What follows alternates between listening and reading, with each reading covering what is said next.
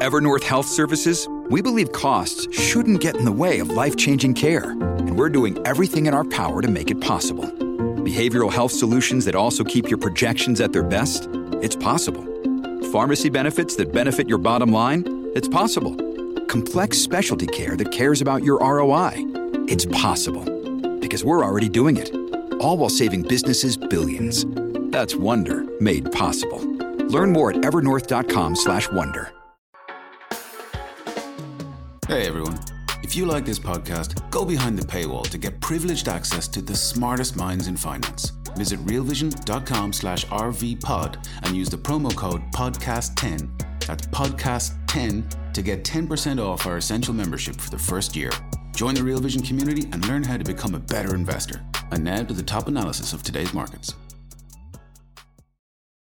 Rick Rule is a favorite in the Real Vision community. If you'd like to meet up with Rick and get a master class from the master himself, you'll want to head to the Rick Rule Symposium on Natural Resource Investing in Florida, July 23rd to the 27th. You'll get access to industry insiders, elite bullion dealers, Gold Council members, and uranium pros. There is special early bird pricing for in person and virtual sets until June 30th. Just head over to realvision.com forward slash Rick.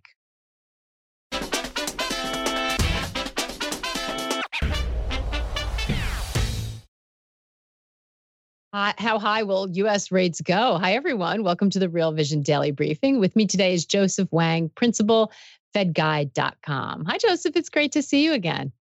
Hey, Maggie. It's so great to see you again. It's glad. It's great to be back. Yeah, on a, on a week that, as we were discussing right before we came on, has been very busy for central bankers. We've heard from all of them, uh, all of them on the same stage at one point, and we've got some really interesting economic data. And that really seemed like it was driving today here in the U.S. Um, we had a little bit of mixed action on stocks. Uh, the Dow, S&P, and Russell all higher. Russell up by more than one percent, but Nasdaq just about flat. Uh, looks like it was trying to sort of come back and and inch into positive territory. We had yields up on treasuries after US GDP revised up and it seemed to catch everybody by surprise. What's going on with this US economy? That's a great summary. So, what I think is happening is that over the past few months, there's been a lot of people in the investment community who are thinking that the US is going into a recession.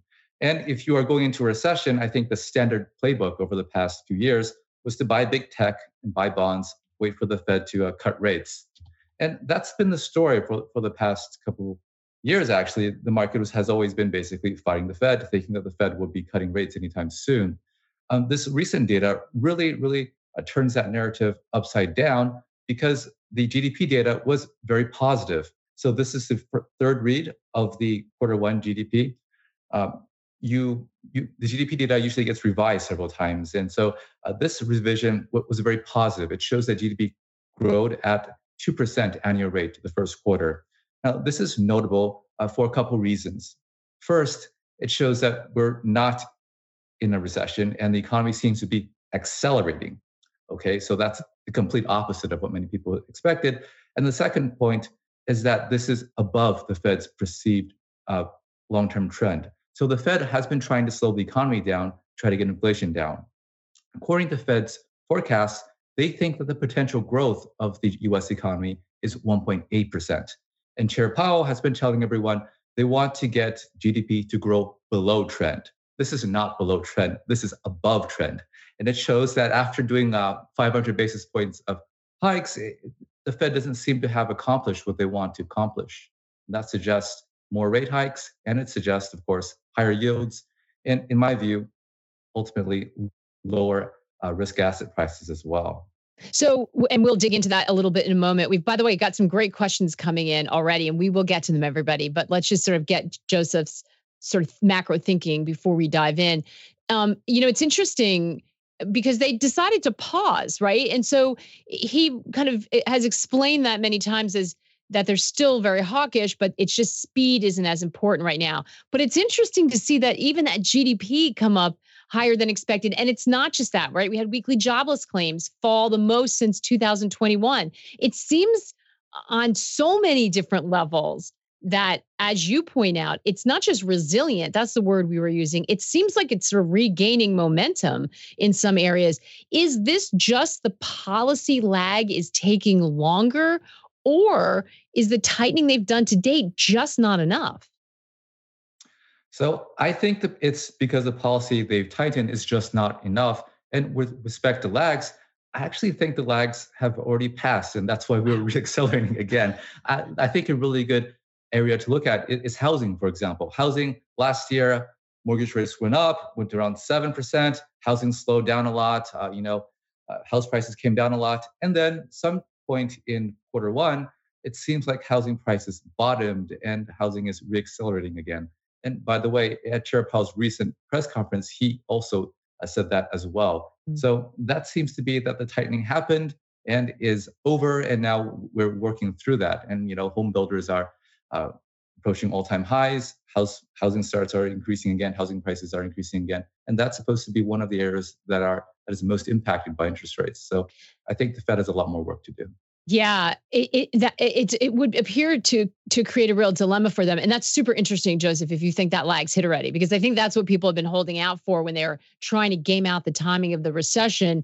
You know, looking at this has been a very aggressive uh, tightening, but I wish we should just have that chart on replay of the massive amount of stimulus that hit the economy post COVID when you try to think about the balancing act they're trying to do. You mentioned housing. Warren Pies was on with us a couple of weeks ago uh, for our regular viewers. You remember we had a really, really interesting conversation about housing. He's really digging in deep there, looking at construction payrolls, very much on the same page with you saying, hang on a second, this is not, we are not getting the kind of readings we would that consistent with recession. And he raised the idea that maybe the Fed needs to fine tune its inflation fighting efforts. Let's have a listen to what he said and we'll talk on the other side. If it was me, I think what they could do is you're talking about the housing market, you're talking about borrowing channels. Raising that front end, what we've seen is it kind of is, it has this kind of perversely stimulative effect where it actually increases this interest income to a certain small segment of the population who already have a lot of money and then incentivizes, incentivizes economic activity through that channel i think they need to really hit the borrowing channel they want to slow the economy down and slow inflation down slow down housing costs and that would point to uh, additional qt or more aggressive qt and balance sheet operations I thought that was such a great observation. And I've been thinking a lot about it because we just haven't been talking about QT at all. So, and, it, and I think it speaks to this uh, maybe, you know, two zone economy where there are the haves or those with some wealth, especially wealth connected to investments, treasuries, the higher yield that are benefiting still from this and maybe have some of that you know the gains in tech or the the the stimulus uh, still in their savings. And then other parts of the economy and workers that are much more stretched you know and who are running up their credit cards and who are living paycheck to paycheck. And we still see that. We anecdotally know it right? Many of us are those people. So um, what do you think? Is there a conversation at the fed that maybe they've got to be more targeted and try to address the parts of the economy where there still is a lot of stimulus so, absolutely. I think Warren makes a really good point in that the Fed should be trying to, uh, I guess, change their path, the way that they are doing more restrictive monetary policy, but perhaps changing their QT to try to get longer dated yields higher. After all, you know, raising the overnight rate doesn't really pass through to the economy all that much. It's really the longer dated yields, let's say the 10 year, that's much more economically sensitive, right? If you are getting a mortgage, uh, then that, that's mostly keyed off of the 10 year yield. But the Fed actually has been pretty resolute when as to not changing their uh, QT policy. Uh, from their perspective, it very much seems like it's on autopilot. However, um, right now it's expected that the US Treasury will continue to issue massive amounts of debt. I think the expectation right now is between 1.5 to 2 trillion uh, a year, basically forever. So eventually, I, I would expect the, the 10 year yield to go higher. Uh, one thing though is that I think the Fed has kind of, you know, made kind of uh, is kind of creating a problem for themselves because over the past few years they've basically taught the market that you know um, if anything bad happens we're going to cut rates we're going to cut rates So now when they want to change their tune, the market doesn't really believe them. And so that's part of the reason why longer dated yields are stuck at such a low level, uh, simply because the investor class has been conditioned over the past few decades to, to always expect lower rates. And so that, that psychology has to change before, before I think we can actually get monetary policy to be more restrictive through higher, higher longer dated yields. Now, Warren also makes a really good point that I like in that uh, monetary policy raising the overnight rate has an uneven balance where it is increases interest rate income for some mm-hmm. people. So I took a look at this for the non-financial corporate sector, and this is really interesting. So in quarter one of 2023, the net interest rate payments made by the non-financial corporate sector in the U.S. actually declined uh, compared to last quarter. Now, how does it make sense for interest rates to go to 500 basis points and yet the net interest expense of the non-financial corporations declines. Uh, that's because a lot of their debt is longer dated at record low interest rates, but they also have a lot of money market fund investments and deposits at commercial banks that are paying uh, close to 5%. So, so far, uh, it doesn't actually, it hasn't actually been constraining to the non-financial corporates. It's been uh, marginally increasing their interest income. Hey everyone, we're going to take a quick break right now to hear a word from our partners. We'll be right back with more of the day's top analysis on the Real Vision Daily Briefing. When you need mealtime inspiration, it's worth shopping Kroger, where you'll find over 30,000 mouthwatering choices that excite your inner foodie. And no matter what tasty choice you make, you'll enjoy our everyday low prices, plus extra ways to save, like digital coupons worth over $600 each week. You can also save up to $1 off per gallon at the pump with fuel points. More savings and more inspiring flavors make shopping Kroger worth it every time. Kroger, fresh for everyone. Fuel restrictions apply.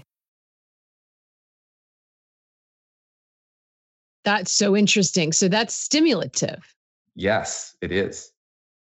You know, it's funny because we talked to Warren Mosler, and I know MMT is controversial and people feel really tribal about it, but he was making this point that conversely, now I don't know that you can run the logic all the way out. I think if you start to do that, that's where we get some disagreement. But this idea that raising rates has a stimulative effect is is some people really push back on that, but it appears that that is true for segments of the economy. Absolutely, for segments of the economy. And it also depends on your stock of public debt. So this stimulative impact wouldn't, wouldn't really happen for the private sector because in the private sector, let's say that I'm borrowing from, from you, Maggie. Well, if I pay interest payments to you, I have less income, you have more. It's a redistributive effect. There's no net increase in the amount of uh, purchasing power in the in the public sphere. But when you're talking about public money, well, how does the government pay for its interest rates? Expense. It just prints more treasuries, right? So um, if you have a lot of public debt, then raising the interest rates uh, increases the government's interest rate expense and forces the government to basically print more treasuries, which increases the purchasing power of the public, as uh, Warren Mosler noted. So yeah. our debt to GDP is pretty high. I'm not sure that it's high enough for that impact to dominate all other impacts, but it's definitely something we need to keep in mind simply because we haven't actually been at this level of debt before. Well, actually, not not since the wars anyway. And, and uh, interest rates are very high, so I think that makes the Fed's job a lot more difficult going forward. Yeah, that that's a great observation, um, and it's I think important for us to tease that out as we scratch our heads and wonder why we're seeing the economy continue to uh, you know, fire away um, as it has, given all in the face of those rate hikes. So one thing you hear, Joseph, and I don't know if it's just the other side of the coin of something you just said a moment ago, if if you see difference. Some people, you just said something very interesting that the markets are kind of conditioned that when things go bad, the Fed's just going to come in and rate uh, hike rates. So they're kind of, you know, looking out as they do and anticipating that that's what's going to happen. Is this the same as if we hear people say? The feds because they're working with basically the blunt instrument of the fed funds rate they're going to hike until they break something. And what they're going to break is the economy and the labor market and we will have a recession because the only way they're going to get inflation under control is to force us to have a recession. And at that point depending how bad it gets we're going to have or if they break another part of the system we're going to they're going to have to come to the rescue. Is that the same thing or do you see market psychology as something separate can the Fed change the psychology of the market, but maybe not throw us into a deep recession? I think there's definitely some of that going on. I think if you ask me, or I think most people a couple years ago, what would happen if the Fed hiked rates to 5%? I think we would all be very bearish on the economy and the financial assets. But um, you know, we've we're at 5% and things seem to be okay. We have the stock market basically going up every day for, for the past month. So I think the people who are betting on, let's say, the Fed is going to have to cut rates soon because something will break or will, or we will go into a recession, uh, have been wrong so far, and I think they'll continue to be wrong. And I think so uh, for a couple reasons. Now, if you're thinking that if you hike rates to five or even six percent, you're going to cause some kind of financial accident where we have some kind of financial crisis mm. that forces the Fed to cut, I think that's that's not in line with how central banks operate today.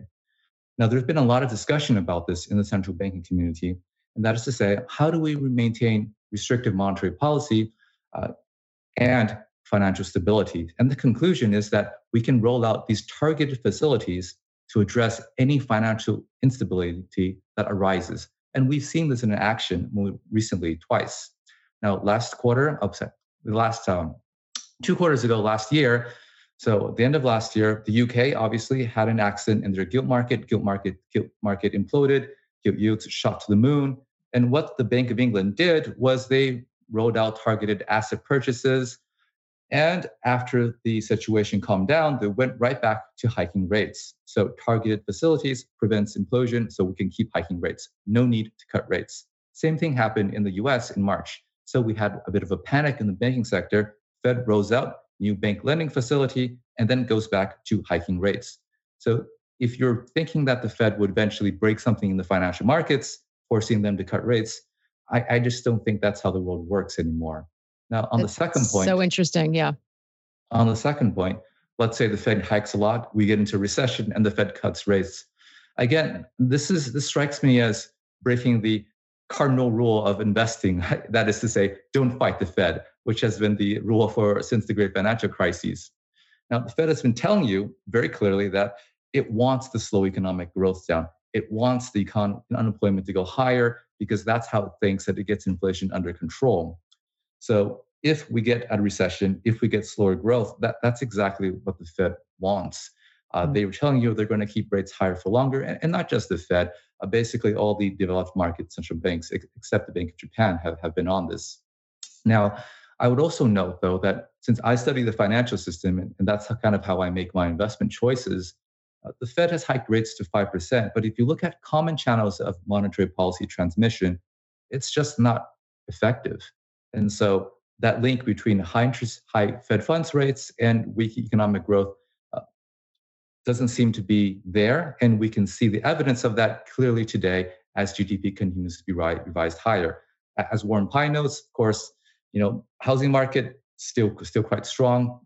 Um, if you look at financial assets, which is also a way that the Fed tries to uh, tighten monetary policy, negative wealth effect, lower financial assets, people have less wealth to spend, less demand for goods and services. But if you look at financial assets, they're, they're all doing quite well.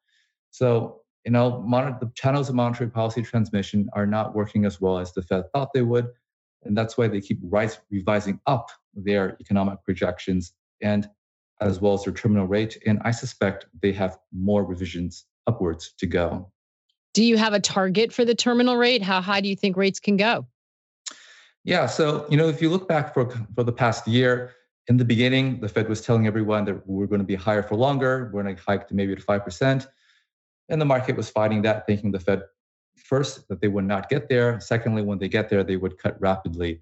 Uh, now the market is becoming more and more on the same page as the Fed, thinking mm-hmm. that you know maybe we might actually do have two more hikes this year to get to five and a half. Uh, I think five and a half that's reasonable, but if I had to weigh the balance of risks, I think the risk is that we go even higher, uh, even perhaps to six percent. Maybe not uh, by the end of this year, but maybe early next year, simply because what they're doing is not working, and what we see clearly is that the U.S. economy is doing well. Wow. Okay, that's a big adjustment to to get to. So um, let's let's cycle in a couple of questions here. Um, uh, Daniel asking, do you have any insights you can share about regional U.S. bank capitalization ratios at current? Just so if, if folks missed it, major banks and institutions passed the stress test today um, pretty easily by the signs of it. In fact, JP Morgan Wells, they were some of the biggest gainers, uh, best performers today. What are you thinking about regional US bank capitalization ratios, Joseph? So I think there's a so right now, Vice Chair Barr of Supervision at the Fed, who's the who's the guy in charge of setting regulations for banks, is in the process of proposing new bank capital regulations. And if you listen to the most recent testimony of uh, when Chair Powell went to Congress, you note that the congressmen were basically very, very interested in one thing, and that is bank capital requirements. Uh, they had, uh, I don't know, over and over again, they were asking Chair Powell, you know, are you going to raise bank capital requirements? Is this a good thing? Don't you know that this will constrict lending and so forth? So, on the one hand, you have the Fed and probably some politicians wanting higher capital requirements, and you have the second thing is that is the bank lobbying uh, bank lobbying groups are in full court press to try to stop this. So at the end of the day, I suspect that we'll, we will see some kind of higher capital requirements for some of the large regional banks. Now, these aren't the small banks. In the US, you have about 4,500 banks. The vast majority of them are very small and will not be affected. But going forward, you could see, I think, not just the GSIBs, but the, let's say, the next tier down, the super regionals have slightly higher capital requirements. Now, at the moment, I think the capital that they have is totally adequate. Now, what happened in March was not a capital problem from my perspective. Capital is a liability of a bank, it's used to absorb credit losses. There have been very limited credit losses. What happened in March was a liquidity problem. So, uh, from my perspective, I don't think higher capital requirements is necessary. And so, I also don't think that banks lack capital today. We're going to take another quick break to hear a word from our partners. We'll be right back with more of the day's top analysis on the Real Vision Daily Briefing. So, uh, speaking of liquidity, I think it's Las or Lasse. I'm sorry for pronouncing your name wrong. Uh, thanks for the great shows. Oh, thank you. Um, question Could Mr. Wang comment on the global liquidity situation? Does he see it declining or growing? So liquidity is a kind of an amorphous term. I think if you ask 10 people, we have 10 different definitions. What people commonly think of from in the Twitter world, actually, when they think of liquidity, it's often referring to something like reserve levels of commercial banks. Uh, see that actually um, staying about where it was right now. There is a lot of concern that uh, after the debt ceiling was uh, after the debt ceiling was resolved, that the TGA, so the the federal government would try to refill its checking account at the Fed, called the Treasury General Account, and that would suck out uh, liquidity out of the banking system. Um, that was that that was a very likely scenario at that time. But what happened was that the U.S. Treasury actually adjusted its debt issuance so that future buildup in the TGA would come more out of the money market funds rather mm. than the banking mm. sector. So what the U.S. Treasury did was that that they concentrated their uh, debt issuance in very short dated treasury bills, which are attractive to money market funds. So, what you're seeing happening now is money market funds taking money out of the reverse repo facility and buying these short dated bills, and the money then goes to the Treasury General account. So, I think that uh, that risk is, is off the table so far. Amazing. That's a fantastic point because we talked about that endlessly. Um, Douglas asking, uh, this is why when you know the financial plumbing as well as you do, Joseph, it's it's magical. Um, Douglas asking, what happens in two months when a rate auction fails? How bad do things get? There's a presumption you're making, Douglas, that a rate auction will fail. So maybe let's start with that question. Do you see any concern about uh, global mar- markets absorbing all of this issuance that's coming from Treasury? So uh, that's a really good point. There's a tremendous amount of issuance coming out. Uh, as I noted earlier, it's going. It's not going to stop. It's going to be 1.5 to 2 trillion uh, forever. Now, I, I'm not worried about an auction failed. So the way that the U.S. government sells debt is that it sells debt through auction. So the auction is held by the New York Fed, and the participants are largely the primary dealers, which are regulated entities that have the special privilege of trading with the Fed. Uh, other people can participate as well. Uh, through, but they have to apply for it. But it's mostly primary dealers. Now, if you're a primary dealer, you have an obligation to bid uh, at the treasury auctions. And this is to guarantee that auctions never fail. At the end of the day, someone will buy them. So I don't worry about um, the treasury auctions failing. We have a lot of primary dealers, and uh, they kind of have to have to bid on it. What I what what is more concerning to me is that at what rate does the auction clear? Um, so right now, so 10 year looks like it's about 3.8% today. We have strong US economy, persistently high inflation, persistently high debt issuance. And, uh, you know, we have a lot of structural things in the world that, in my view, argue for persistently high level of inflation, including demographics where the workforce population is declining. And of course, you have the effort to make the climate transition and deglobalization and stuff like that. So I think there's real risk that the 10 year can trade north of 4.5% by the end, end of the year. The auctions will be fine, uh, but the market has to be able to handle higher interest rates, which, which I think are coming. Yeah. So Trillion asking about this. Um, so that answers. Um, he's he's asking the Taylor rule point to higher Fed funds rate. I think you answered that earlier, Joseph. Yes, you see the Fed funds rate moving higher. Do you think the second part of it is? Do you think since there's no recession, the 10 year yields will move back above the two year. Uh, the te- that would put the 10 year above 5% at some point before the end of the year. Sounds like you see it flattening, but not not actually getting above the two year. Is that right? Yes, Maggie, exactly right. So um, I, I, don't think that the market is ready to to believe in, let's say, 10 years of, of super high inflation yet. So I, I can see the 10 year cheapening a lot. So yields go higher, uh, north of four and a half percent. But uh, well, you know what? If if we do have a curve reinversion, I think it's when the Fed cuts rates. I don't think it would come entirely from um, from from the ten year. So it's not the it's not higher. the long end going up. It's more the the the, the short end coming down. Yeah, the they'll both finally. they'll both move. They'll both move. Yeah. But like you mentioned, uh, I, I, don't see the long the uh, ten year yield going above five percent this year. So, David asking, hello, Joseph, if you see the rate hikes behind us, which I don't think you do, I think you maybe came in late, David. I think that um, Joseph sees more rate hikes, but you can correct me if I'm wrong, Joseph. Where do you see value in the economy?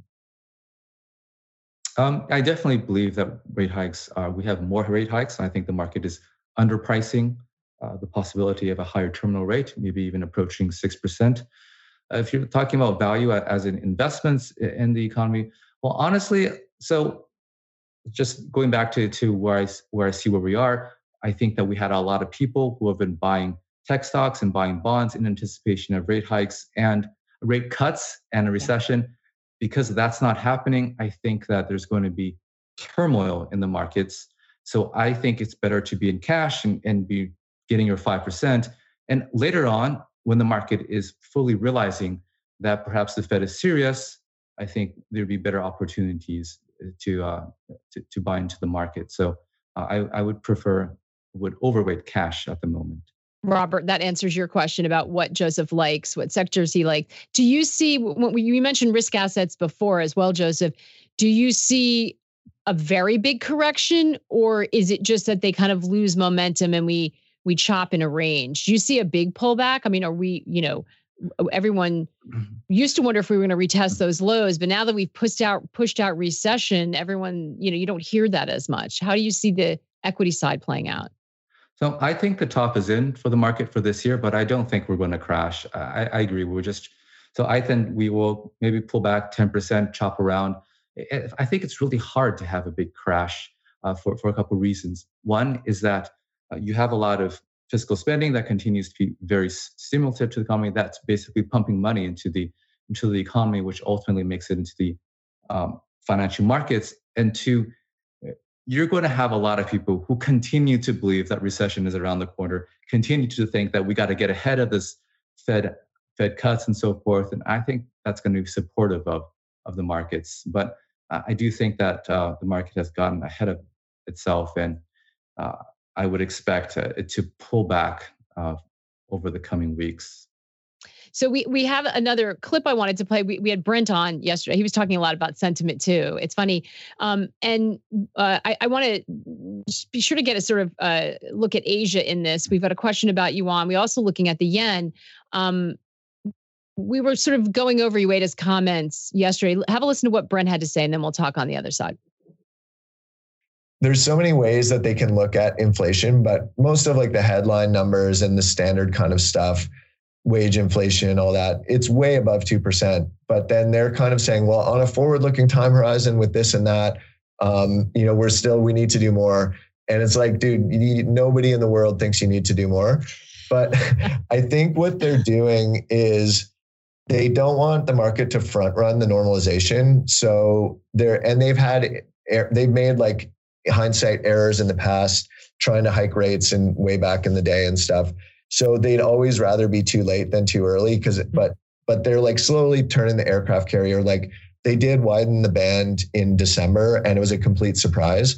Yeah. And so I think part of what they're trying to do is keep make it too much like too difficult for speculators to make money.